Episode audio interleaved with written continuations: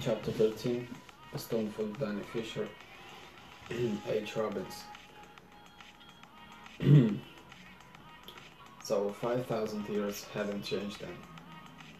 They screamed like this in the Colosseum on Caesar's holidays. 5,000 years hadn't changed them. I turned my head on the table so that my arms covered my ears and deadened, deadened the um,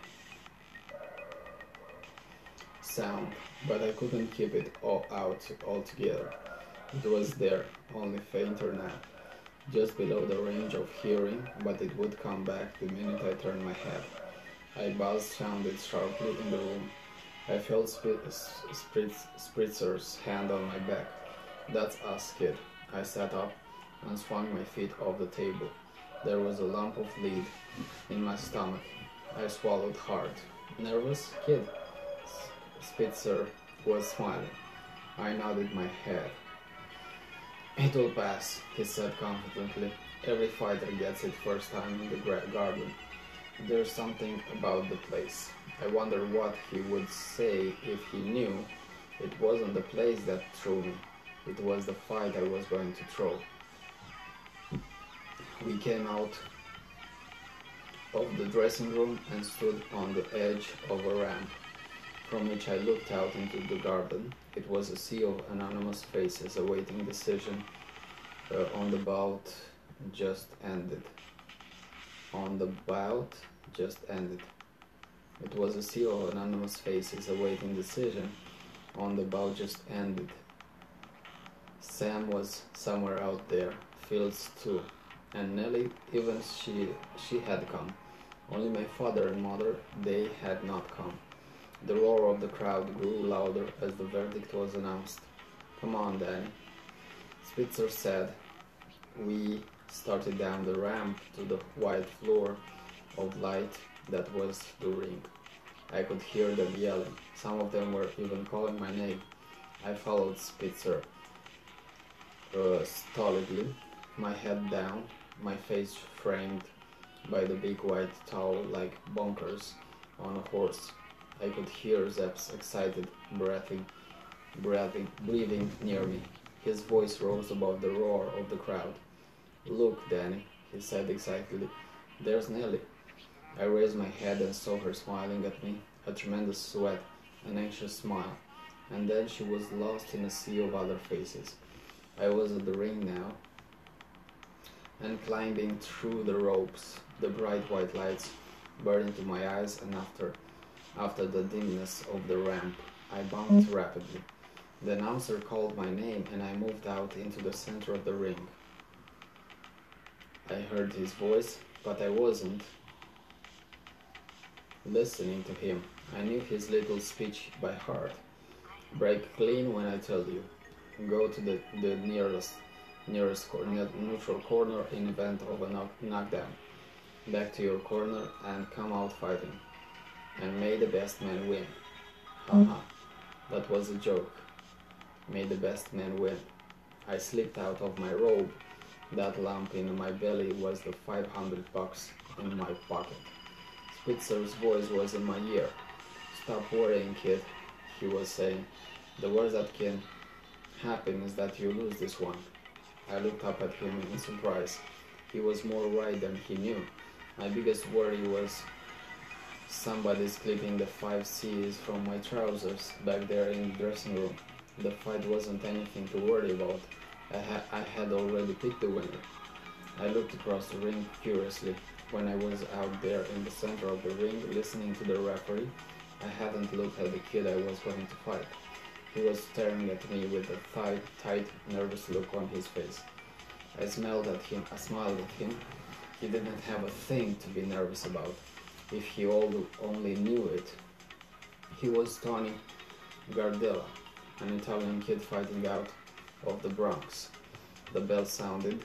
I moved out to the center of the ring, feeling curiously light-footed and sure of myself. Knowing that I was going to lose this fight gave me a confidence I could win it that I never really felt before. I had stopped worrying about what might happen since I already knew the answer. I, I jabbed with my left to feel the kid out, wondering if he really had it. He was slow in countering, and ultimately I threw a fast right under his guard. The kid staggered on his feet. Instinctively, I moved in for the kill. The crowd was roaring in my ears. I had him, and I knew it. Then I remembered. I couldn't finish it. I was supposed to lose. I let him slip into the clinch and tie me up. I faked some light punches to Gardella's back and kidneys. As I felt his strength returning, returning, I shoved him away and kept him away for the rest of the round. I couldn't take any chances of hurting him. The bell sounded and I came back to my corner. Spitzer was boiling. He was shouting at me. You had him. Why didn't you follow him up? I couldn't get set. I answered quickly. I would have to be more careful or he would get wise. Shut up, he snarled. snarled. Save your breath. When the bell sounded, Gardella came out of his corner cautiously. I lowered my guard slightly and waited for him to come in. He hung back carefully, staying just out of range. I stared at him in amazement. How in the hell did he expect to win this fight? By, by my knocking myself out, I moved toward him. Maybe I could lean him into it. He backed away. It was getting to, to be harder to lose this fight than to win it. The crowd was boo booing by the time we went back to our corners. I sat down on the little stool, my head down, my eyes fixed on the canvas. Spitzer was yelling again. Rush him. Don't give him time to get away. You hurt him. That's why he was bicycling. At the bell, I came out of my corner quickly and was more than halfway across, across the ring when I met him. He was throwing punches wildly. He, too, had orders to fight. I blocked a few of them by reflex. How this kid ever got to the finals, I would never know. It was easy. It was a shame to let a joker like this win, but I had to. I had made a deal. Purposely, I dragged my guard for a moment. His, his punches tore past my arm. There was a strange, sweet pain in them, a kind of reward. It was as if I were two people and one of them was glad, the, the other was taking a licking. It was time for me to counter. Counter. I had to make it look good. I shot wide. I shot wide, whistling right. It was blocked easily, and I was jarred by a blow in the stomach. The kid smiled comfortably at me. That burned me. He had no right to feel like that. I'd give him a few shots to teach him a little respect. I stabbed with my left and tried to follow through with a right uppercut, but he got away from it easily. I was getting sore. I followed his dancing figure. Blows were stinging me, but I shrugged them off. I was going to give this baby one shot to let him know who was boss. Then he could give the goddamn fight. There was a sudden, blinding explosion in my face, and I felt myself go down to my knees.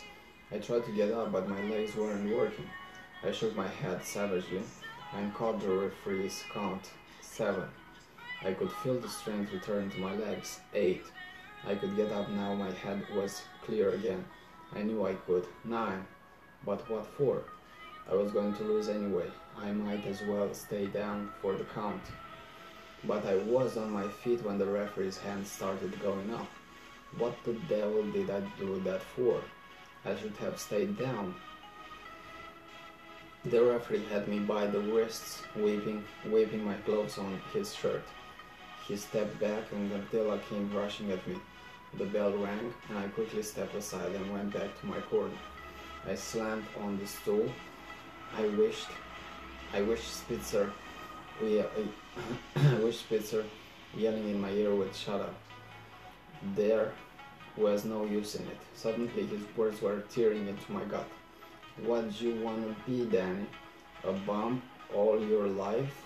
And nobody? You can take this boy, shake the lead out and take him. I raised my head and stared across the ring. Gardella was grinding, grinding confidently. Me, a bum, and nobody. That was just about what what would happen. How I would be like everybody else on the on the east side. Nameless, faceless, another guy lost in the shuffle. I was on my feet at the bell and moved out into the ring.